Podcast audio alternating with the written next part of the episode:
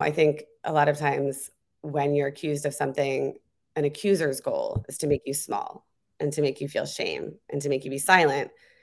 And I really just thought at a certain point with my family, like, we don't think my husband did anything wrong. We were on over here saying everyone knows what happened. We don't think my husband breached his employment contract with a, which a federal judge did say this year, whereas right. Amazon is saying it's a federal crime.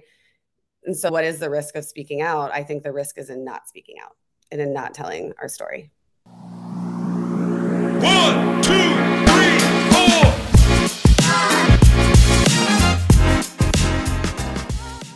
Welcome to the Bold Moves How Did You Know podcast, a podcast for the naturally curious who wanted to find their own path. Here, I'm sharing bold move stories that propelled my guests from curiosity to action. And in doing so, they've defined a path that is purposeful to them. Through these stories, I hope you'll be inspired to pursue your boldest dreams.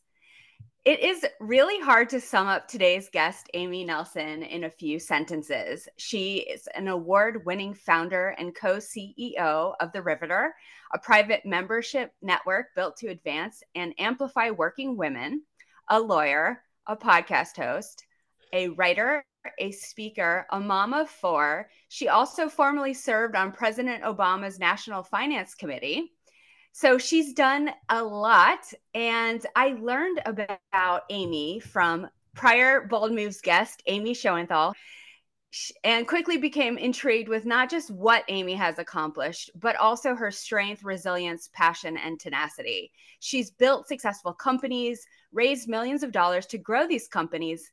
And she's also been through the fire, showing us all that you can overcome anything. Here's a startling headline from Entrepreneur Magazine.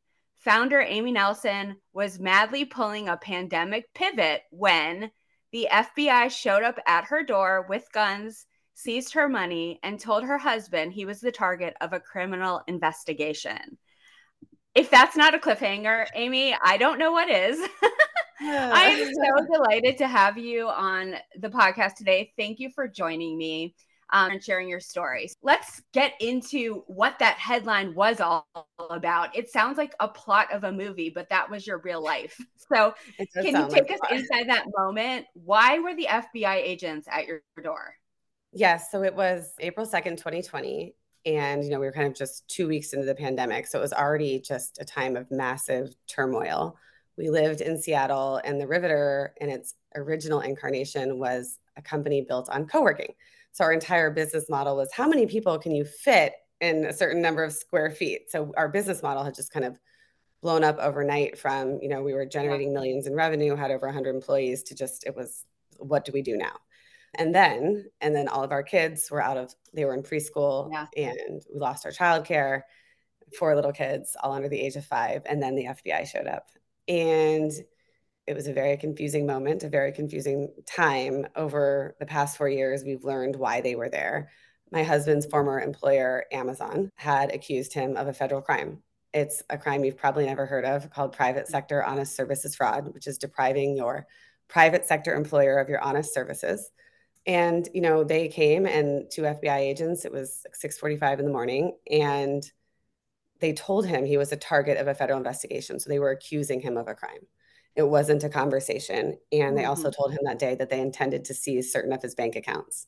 And six weeks later, they seized all of those accounts and every and every other business account and my bank accounts because my husband and I shared money. And it was they seized the money my husband had paid his lawyers. So it, it's been a it's been a wild ride over the past four years. My husband was ultimately never charged with a crime, and the DOJ investigation just ended last month. So it was a four year saga. Yeah. like a lot of people don't talk about things when they go through things like this, but yeah. I was a public entrepreneur with the Riveter and I had an active social media presence. And I think a lot of times when you're accused of something, an accuser's goal is to make you small and to make you feel shame and to make you be silent. And I really just thought at a certain point with my family, like, we don't think my husband did anything wrong we were on over here saying everyone knows what happened. We don't think my husband breached his employment contract with a, which a federal judge did say this year, whereas right. Amazon is saying it's a federal crime. And so, what is the risk of speaking out? I think the risk is in not speaking out and in not telling our story. And ultimately, how do you feel like speaking out garnered you either help in your situation or did it help in your situation to use your voice? It helped me, right? And so I think that is really important. It helped me deeply because I am a storyteller. And when I felt that I mm-hmm. could not speak, it was painful to me. Mm. And mm. I am also someone who believes deeply in fairness. I am a lawyer and, you know, I've worked in politics my whole life. And I felt mm. what was happening to our family was so unfair. And I wanted to tell the story, at least to, I mean, have yeah. a fighting chance. And then I think finally for me, telling the story was a way to create a record for my four daughters. You know, mm. everyone always says it, it has to get better. It can't get worse. Everything will work out. But you, you don't know that when you're going through it. And it feels very frightening. But I did want my daughters, when they grew up, to know that we tried to fight every way we could. And that was important to me. And so that record is important to me. What did you do to fight against these big corporate and government entities. I mean, Amy, that is scary. Amazon, the government, you know, mm-hmm. you're living your life in Seattle as the two of you and your four children. How do you even think about fighting mm. against these corporations and the government, ultimately, the highest level of the government? I think at the beginning, I think we didn't understand what we were fighting. I think it's the easiest way to put uh-huh, it because when you're uh-huh when you're just kind of like thrown into the federal criminal justice system, if you don't have experience with it, you are just like, what is happening? I had never heard mm-hmm. of civil forfeiture. That's a privilege I had from being, you know, an upper middle class white woman, but I'd never heard of it. I didn't know it existed. I didn't know the government could take your money based on the suspicion of a crime without charging you or proving anything. And you know, I, I we also didn't know for actually two years that it was Amazon that was really lobbying the government to charge my husband with a crime because this was all happening behind closed doors. So I remember when it first started, I called a friend of mine for who'd been my friend for 20 years, and he was a former federal prosecutor. And I told him what had happened and that Carl had gotten a target letter. And I said, What are the chances he isn't charged with a crime? Mm. And my friend said 3%. And I was like, Wow. Okay. But I was like, Well, that's a chance. I, the way I looked at it in my mind immediately, I was like, Well, women only get 2% of venture capital dollars. And I did that. Right. I made $30 million for the riveter. So, like, doesn't mean there's not a chance. There's a chance. So you have to try to dig into that chance as much as you can. Ultimately, mm-hmm. we hired Alex as my husband's lawyer. This was my friend that I called. But I think, you know, we spent a lot of money. I think you have to say at the base of that. Like we, the government had seized our bank accounts. So my husband and I were both high earners. And until it became very public, my husband was able to continue working. He's a brilliant real estate developer. And so he was able to continue to make money. I was making money. And then we sold everything. We were just mm-hmm. like, we're doing this, right? So we sold our home, we sold our car, we liquidated retirement, we borrowed money, we raised money. I mean, we just committed to doing it. One of the main things that has changed me in this experience is that I no longer think in long term time horizons because to get mm. through the mm. past four years, I had to only think as far ahead as I could. And for a long time, a long time, that was thinking like when I woke up, I can get to lunch and I just could yeah. not think past that um, because it was too scary and too big and too unpredictable.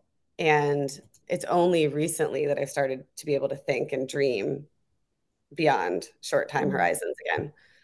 So, yeah, we got yeah. like minute by minute, hour by hour, day by day for four years, which must have seemed in retrospect now like a lot longer than four years. I mean, that is a long time on its, but when you're going through it on a day by day basis, I mean, it just must feel like the biggest nightmare you could ever be a part of.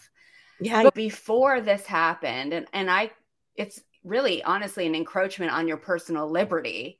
You had big dreams and, and, right? And you had yeah. so much in motion. You had been doing so much as i read in the intro right? So what were you setting out to do before this event? I don't even know what we call it right? Like the yeah. situation.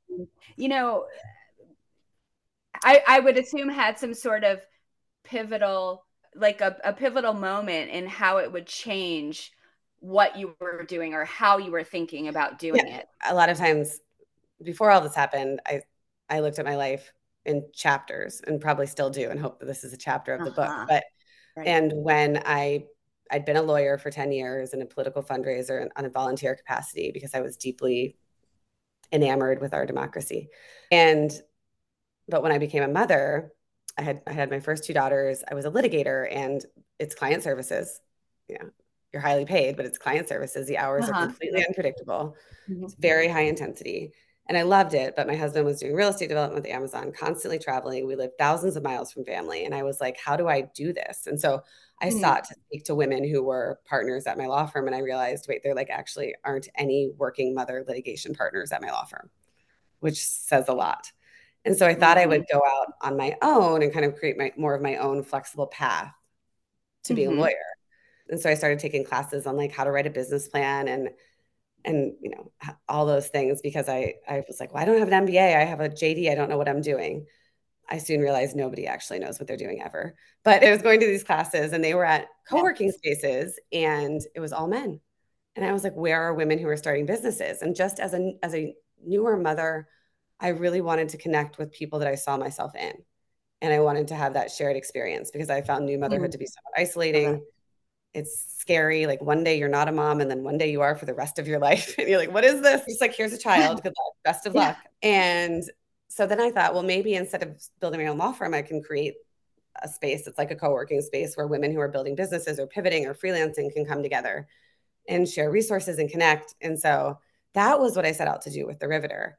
Originally, I meant to build like one clubhouse in Seattle, which is not what I did because I had, you know, part of it too was intending to have a more flexible schedule and, and work less, but I didn't do that. Like really from the beginning of when it was an idea, I decided that I could build these across the country and I started raising money. I was good at raising mm. money. I think probably because I'd raised a lot of money for politics, was used to hearing no, it didn't scare me. And mm-hmm. when I mm-hmm. started my legal career, I worked on Wall Street and I worked with a lot of guys making deals. And so I just kind of was like, well, I've seen that. I know how they do that. Like it's all bravado and, you know, and, and like I had a great business plan, but I knew how to mm. put myself in that room and stand up and, and make the pitch. And so, you know, the Riveter, we opened the doors to the first Riveter in May of 2017. And within two and a half years, we had 10 spaces in six states. I had over 100 employees, wow. generating millions in revenue. I had two more babies during that time. I mean, it was a wild ride. And wow. you know, at the time, I like the, I, I, would say at the time, the Riveter was my number one priority above above my kids, above uh, time wise, mm-hmm. above my kids, above my marriage. And it's interesting because I think what happened with Amazon well, there's one path. Like, I have no idea what would have happened if the pandemic hadn't happened and Amazon had happened. Like that world, I, I always wonder what would have happened, right? Like, how could I have kept mm. running a company of 120 people when yeah. at the very beginning of this, I couldn't function? Two major, very significant, a world event, the pandemic, and this life event collided literally within a month of each other and your business was built on physical spaces and density, like packing people in and density. So, of course, you know, the first month we're like, okay, what's going to happen with this? Maybe it's going to just dissipate, right? Maybe yeah. this is going to be over. So we're holding out hope. But then it becomes clear that nope, this is going to be a while. And so yeah. now you've got these two colliding events happening at the same time. And having to deal with one thing is on its own really intense and not for the faint of heart but these two things at at one time i can't even imagine it it was a lot i mean it was really a lot and i will say you know i get a lot because i'm so vocal about it everyone's like you're so strong but for the first six months i was not strong i was falling mm-hmm. apart i had a hard time getting out of bed i didn't want to get out of bed I, I was physically shaking it felt very scary I don't remember much of like what happened with the Riveter when we were shutting down the physical business, which I mm. feel like I never went back into a Riveter space. And like that's such a loss that like I've never even processed, right? We built this big mm. business and the Riveter still exists, but just in a very different incarnation. But you know, I think really my mom one day FaceTimed me from Ohio and she's like, You've got to get up. like you just you've got to get up and like you just have to tackle the day. Like this is an ending. So basically yeah. your choices are to like lay down and die or stand up. And it sounds very dramatic, but if you're not participating in your own life, what you know, it's still it's still a life. When I had um my iHeart podcast, What's Her Story, we interviewed Amanda Knox, and it was so profound. And one of the things she said is that you know when she was in prison in Italy, thinking she would be there for decades, right. and she realized like this isn't the life I wanted, but it's my life. And so, how do I build community? How do I. find a way to do something here, right? And mm-hmm. I think at a certain point with with what was happening to my husband, it's like this is our life. Our children are are breathing human beings. They're little girls. They need love. Mm-hmm. They need to adventure. They need to do things. I need to give them that. I, I don't get to opt out of that. And I just have to do the best I can. And you just start doing it. I read in the entrepreneur article, I was like, I mean, speaking of the riveter, this was riveting to me. this article, I was just reading, I could not get enough. It just pulled me right into your story, but it said something really profound, I thought. So I, would, I took a snapshot of it. I'm going to read it real quick. It said, Trauma is sapping her of the very ability she's needed to save her company ingenuity and drive, deep creativity, risk taking, the capacity to dream. As someone who's always overachieved, she is lost. Grasping to find her potential again, she does the one thing she can do ask for help. So, why do you think that asking for help was ultimately that hand out this deep depression, yeah.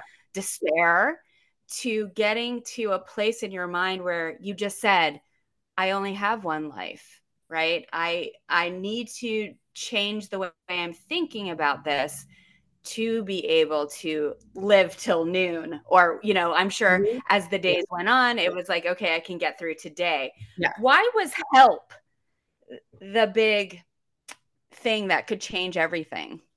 Because none of us can do it alone. None of us can do anything alone. We aren't built to do things alone. We we are built to be part of community. We built to be part of a village. Mm-hmm. And every other time in my life when I'd had success, I had leaned into that concept mm-hmm. deeply, right? And so with something like what happened to my husband, your immediate, you know, immediate, just like I hoped the pandemic would be short lived and the riveters physical spaces would come back. At the beginning, I hoped this DOJ investigation would be short lived. They would understand my yeah. husband did nothing wrong and we could move on and maybe it wouldn't be public.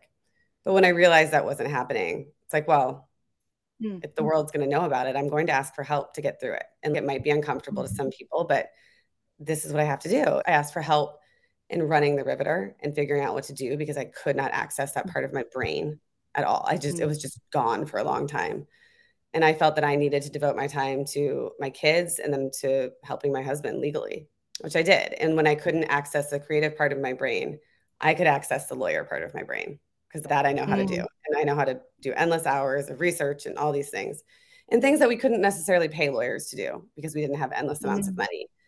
And I think one of the things I learned in scaling the Riveter very quickly and coming from a background as a lawyer where I hadn't been on teams and I hadn't managed people is that your best use is the one you're best at and you should help ask for help in all the mm-hmm. things you're not best at to give you the time to do the things mm-hmm. you're best at or where you're most needed and at that mm-hmm. moment in time like the riveter we had a newsletter we were doing digital events it could somewhat be on like it didn't i wasn't going to be able to come up with a new invention of the riveter at that period in time but i could have yeah. somebody help me manage what it was during mm-hmm. this period of time keep it alive because i didn't want it to go away and so i mm-hmm. just did that I think I read in that article that you use that lawyer side of your brain to get yourself out of a few of your leases across the country.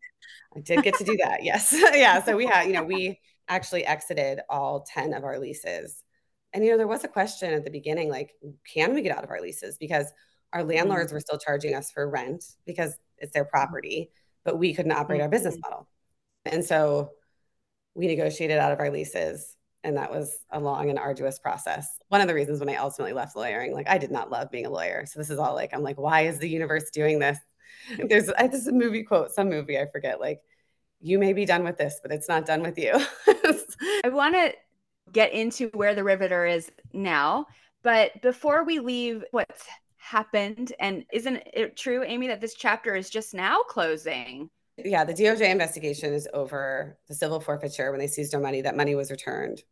Amazon sued my husband, and the, the judge in the civil case threw out six of the seven claims against my husband before trial because Amazon had no evidence last April. But Amazon is appealing that now. So we're still dealing with this civil mm-hmm. case. Mm-hmm.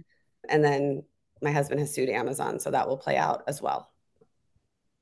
Uh, the DOJ investigation being over is that's life changing for me, certainly, I can't even mm-hmm. imagine how my husband feels. But yeah, that that feels like a big chapter to be closed because you know you, are three percent, right? we made it, so yeah. long time. Yeah. Wow. Yeah. Amazing. What do you think that you, this event, this situation ignited your resolve? Uh, how did you, it change what you set out to do? It really changes everything forever because life is a very, everything has just a completely different perspective.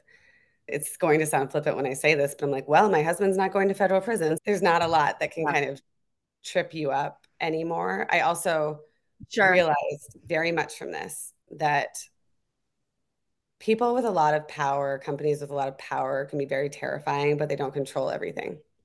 There's, mm-hmm. I often go to quotes because I had to use quotes to get me through this. I'm a reader. There's a quote from To Kill a Mockingbird where Atticus Finch says, you know, courage isn't a man with a gun in his hand. It's when you know you're licked before you even begin, but you try to see it through anyway. Right. And that gives me so much resolve for the rest of my life you mm. might as well try something. You might as well. The worst that can happen is you fail. Start another business. It might fail. Start the Riveter School. It might fail, but you'll get back up. You know, you'll get yeah. back up. Like as long as your family's together and you're doing the best you can, that's enough. I'm getting pings about this concept of being silenced. And I think that your story definitely shines a light on how people can easily get silenced mm-hmm. you know in a lot of different situations right from fighting powerful entities whether it be an entity like a corporation or person people can feel silenced and it's really inspirational to speak with you and empowering to hear your story and know that even when you feel silenced you still can overcome that and use your voice to tell your story and ultimately get the help to get out of the situation or find the resources to support yeah. you going through the situation it it can though feel very intimidating but i think what you're saying amy is you just like dug down so deep inside to be to find that power that there was in there and yeah. use your voice to make progress well, I think one thing too is that when I start, so I I had previously had a social media presence on Instagram because of the Riveter, but I didn't have any presence on TikTok, and I started making videos on TikTok about just about Amazon in uh, December of 2022, and I didn't know if anybody would watch them, but now I have 190,000 followers just talking about Amazon. When I started speaking out I, I didn't expect anyone to listen or really believe mm-hmm. me. But one thing that came of this that I think is really important, and I, I would love to share this with anybody who's wondering how to tell a story or thinking about telling their story, is that in just being going out and saying, I'm just going to start doing this. I don't really have a plan. I'm just going to start speaking and, and sharing these videos, is that I learned what messages resonated with people. Mm-hmm. I learned what stories got through. I learned what questions people had. And that is a skill that I can now take and translate into any mm. business, into any story I ever want to tell. Oh, you are allowed to actually experiment in public with your storytelling. You're telling a true story, yeah. but some things that I think are super important and will grab people, they're like, eh, I don't care. But other things they they totally grab onto. And I think that's really interesting because I think many of us believe we have to have our message perfectly honed before we put it into the world and you just don't. I think particularly in this yeah. world people just want authenticity and connection and to hear the mm-hmm. real you and i think that's really important. Great segue into the riveter school. So can you tell us more about the riveter school and how you got to this idea and yeah. what it's all about yeah. So when the Riveter built co-working spaces, our focus was on women. So we were built by women for everyone. So we weren't women only, but the Riveter is named after Rosie the Riveter, who's the iconic image from World War II when women had to go to work to save the American economy while men were fighting abroad. And I loved that because it was really the first time women defined the workforce in America. And we still do. But when the Riveter was building the co-working spaces, we focused on women and we did a lot of programming in our spaces anything from like how to negotiate a raise to how to pivot to freelancing and so on and during the pandemic when i was really mired in the amazon world the Riveters business model is we have a newsletter that goes out to tens of thousands of people, and we would put on like digital events or in real life events once those started coming back to life. And those are great. And our revenue was partnerships and advertising dollars. And I never set out to build a media company. and, I, and I wasn't my passion in life. And I think for some people it is, and that's amazing. And I do think it's really important to have a platform that speaks to working women because we're a lot of times where it's not taken so seriously. Like people think we don't want to talk about our work or not to mention we also control all the purse strings in American homes. And so mm-hmm. brands should want to talk to us. But I thought, but so we were doing that and I'm like, this is great, but what else can we do? What are we? What will this company be? I knew we wouldn't rebuild the co-working spaces because I couldn't go out and raise 30 million more dollars and begin again. And and honestly, nor did I want to because we talk about mm-hmm. changing perspectives. And mm-hmm. a big shift for me is that I now spend a lot more time with my children.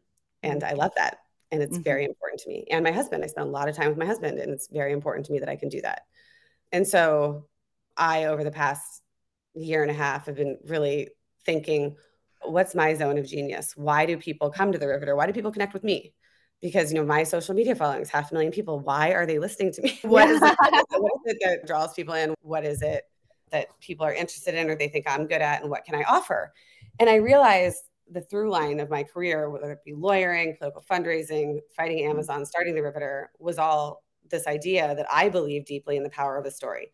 I believe in the power of story to establish an expert platform, to be a thought leader, to use that to either grow within your industry or start your own business or mm-hmm. launch a product, to build and connect with an audience. And I realized I've done this over and over again. I know how to do this. And mm-hmm. in a very authentic way, which is, I think, one of the reasons I have had a lot of success is I'm really authentic. I just lay it out. I'm not capable of being any other way. That is a skill that comes naturally to me that I've honed through my work. I know so many brilliant businesswomen who don't have that mm. particular skill. They're like operations mavens. I can't operate anything to save my life. Literally, I can't. But like, and I don't, I can't do finance. Like, I have to have all sorts of help on those sides. But you know, right. storytelling is something you can teach to people. You don't have to go to Harvard to get a degree in it, but it's something you can teach to people and I care about it and I love it and I'm really passionate mm-hmm. about it. And so I thought, this is what I want to do. Like, this is what I want to use this platform to do. And so I came up with the idea for the Riveter School and I made a couple of concrete decisions. People could jump into the Riveter School in one off opportunities, but that I wanted to create a year long uh, platform because I think there's a lot to creating groups of women that you get to be with for a year. So that you build, even within, within your own village, in your own community, you build trust, you're sharing stories. It's important and you can learn so much from each other. And so I just went for it. I spent a lot of time thinking, what do I think are the, the different areas of expertise? And then the really exciting thing beyond teaching storytelling, and it's everything from identifying what your thought leadership platform could be. Everybody's an expert in something from your lived experience, from what you know, like we are uh-huh. all experts. Oh, yeah. So like identifying that, building a platform around it, sharing that on written social media, sharing it on visual social media. So like beyond these these subject matters, one of the things I was most excited about was the fact that I could also leverage this amazing community of women I've met over the years who are themselves experts in all of these different disciplines and say, hey, can you help me? Mm. Can you pop in and work with Riveter School students? And I have just been amazed. Like every single person I've asked has said yes. And it's just amazing women. So when you talk about, we're going to talk about writing columns and op eds.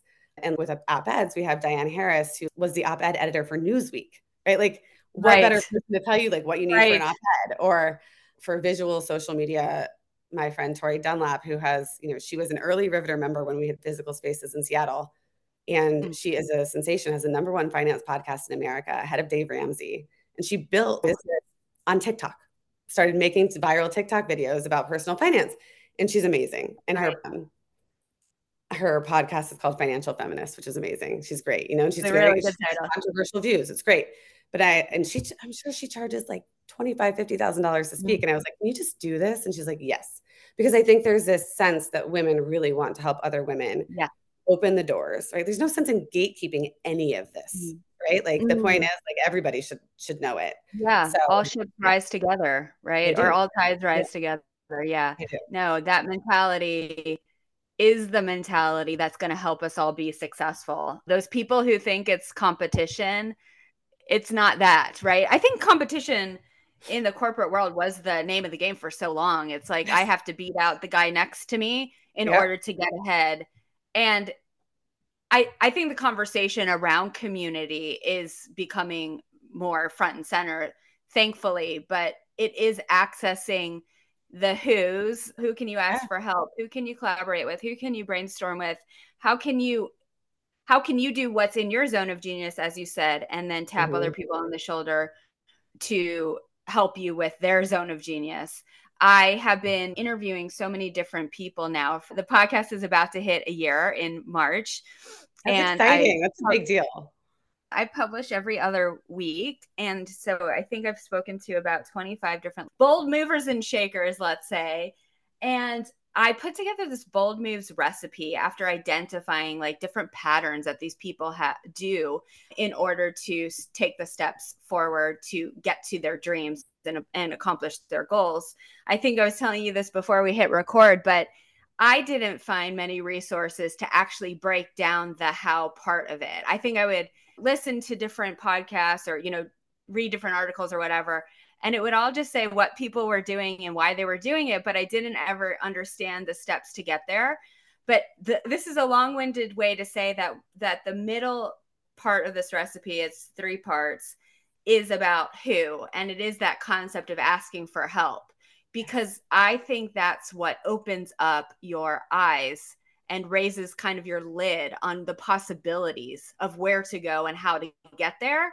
And that to me even I guess it can come in parallel, but it, it is about that is an action item, right? For everybody to get to their dreams. You have to access other people to help support you. And it sounds like that's been prevalent in your life as well.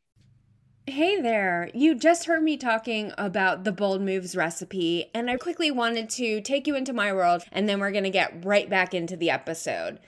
I was doing some research for my keynote talk on the Bold Moves recipe, and found out that a whopping 75% of people feel stuck personally and professionally. That's three in every four people who listen to this podcast are feeling stuck. You can feel stuck for so many different reasons, like you're not yet where you want to be, you're not energized by your work or your life. You've been dreaming about changing directions or moving on, doing something different but you're not sure how to get started or what to do next, and that leaves you feeling stuck. So, you know what the antidote to feeling stuck is? It's momentum. And that's exactly what we're doing here, right here on the Bold Moves How Did You Know podcast. I'm talking to leaders who have created momentum in their lives by making bold moves. And because of all of these interviews I've been doing, I've been seeing these patterns of behaviors and these traits for making bold moves. And now I've created a framework to help you make bold moves. It's called the Bold Moves Recipe, and it helps you move beyond this complacency you've been feeling and this place of feeling stuck to get unstuck. I help you discover your authentic desires, define your next bold move if you don't already know what it is you want to be doing, but you just know you've got to get to that next place. And take action on your bold move to create a life on your terms. Because at the end of the day, creating a life on your terms is going to make you feel more satisfied and fulfilled. You can get the Bold Moves recipe delivered straight to your inbox when you sign up for the Bold Moves Podcast Club. Just open up the show notes for this episode, click the link for the Bold Moves recipe to sign up right now. Okay, let's get back to the episode. It really has. And I want to tell a story that I don't think I've ever told, but that ties all of this together for me, everything you're saying. Because it, it also can't just be transactional, right? To be able to be in a place to ask for help, you have to build relationships that matter. And when we go back to talking about competition, when the Riveter was growing, there was a space that was women focused out of New York called the Wing, and it was very, very mm-hmm. popular. Way bigger than the Riveter. It was way bigger than the Riveter. They mm-hmm. were in like New York and San Francisco and all the fancy places. And it was started by a woman named Audrey Gelman, who is a sensation. She had background in PR. She's been in Vogue. She's very in brilliant brand, like just a genius and she was younger than me and i saw her as my arch enemy i think in my mind she probably had mm-hmm. no idea who i was but i'm like she's definitely my enemy she's got mm-hmm. this bigger company she's my comp- competition and then in the summer of 2020 when many businesses are going through turmoil she exited her business and i reached out to her And I said, you know, I don't really know what happened, but it's got to have been really hard to lose or walk away from what you built. And I really feel for you. And like, I'd love to, you know, connect. And we connected and we mm-hmm. talked and we became friends. And I wish I had reached out to her years prior. Mm-hmm. We'd been building alongside one another because she wasn't coming yeah. to Seattle. I wasn't going, you know, it's like, and also yeah. if they had whatever, there's millions of people, it would have been absolutely fine. Yeah. We were building different things. And then ultimately, I bring it up because in, in the spirit of asking for help, Audrey knew during the pandemic that I needed to make more money because the Riveter was kind of just plateauing and I needed to make money to pay lawyers for my family. And she reached out to me and she said, This company, Hudson's Bay Company, is is turning mm-hmm. some former retail real estate space into co-working and they need a CEO. And like I want to recommend you. And wow. Saved my life. Wow. Right. And so you think like if I had kept in my mind that she was the competition if I hadn't reached out, if I hadn't, and that is another thing I would say that I have learned through my own experience is if you see someone struggling, just mm. send a text or a mm. message. I mean, it's so easy, it takes so mm. little, and yeah. you can just make them feel so much less alone with the smallest thing and build relationships that last a lifetime. Yeah, thank you for sharing that story. It signifies to me too that you when you put yourself out there so there's a, a little bit of an essence of vulnerability also that you you know, convey once you are able to break down the barriers with people and have conversations that like you said go beyond the transaction of i need something to actually thinking about it from i'm just trying to find a new friend or i would treat this conversation like i would have with a friend. It does the authenticity in that and the vulnerability in that creates a stronger connection. And then they're going to think of you down the road with yeah. when an opportunity comes up. It might not happen you know in the moment that you connect with them but right. it could happen a month later a year later. You don't really even know but that's the value of these connections that you're creating through relationship building. So it thanks is. for sharing really the story. That's amazing. Yeah. Um gosh you know there's so many things and nuggets in your story that i've learned from and and i'm just like so inspired by you amy. So in transparency to everybody listening i joined the riveter school and i cannot wait to go on this journey over the next year. As i've been saying i believe in the value of asking for help and connecting with other people who have done these things ahead of me so that I can learn from them and get even better on my journey. So ultimately, that's the reason why I am going to be working with Amy over the next year, and I cannot wait.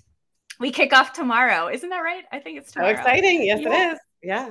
So I will keep you all posted. I know, as I always do, on my own Bold Moves journey in the podcast club. So if you haven't signed up for the podcast club yet, I'm linking it in this episode. So make sure you open the show notes and go ahead and join.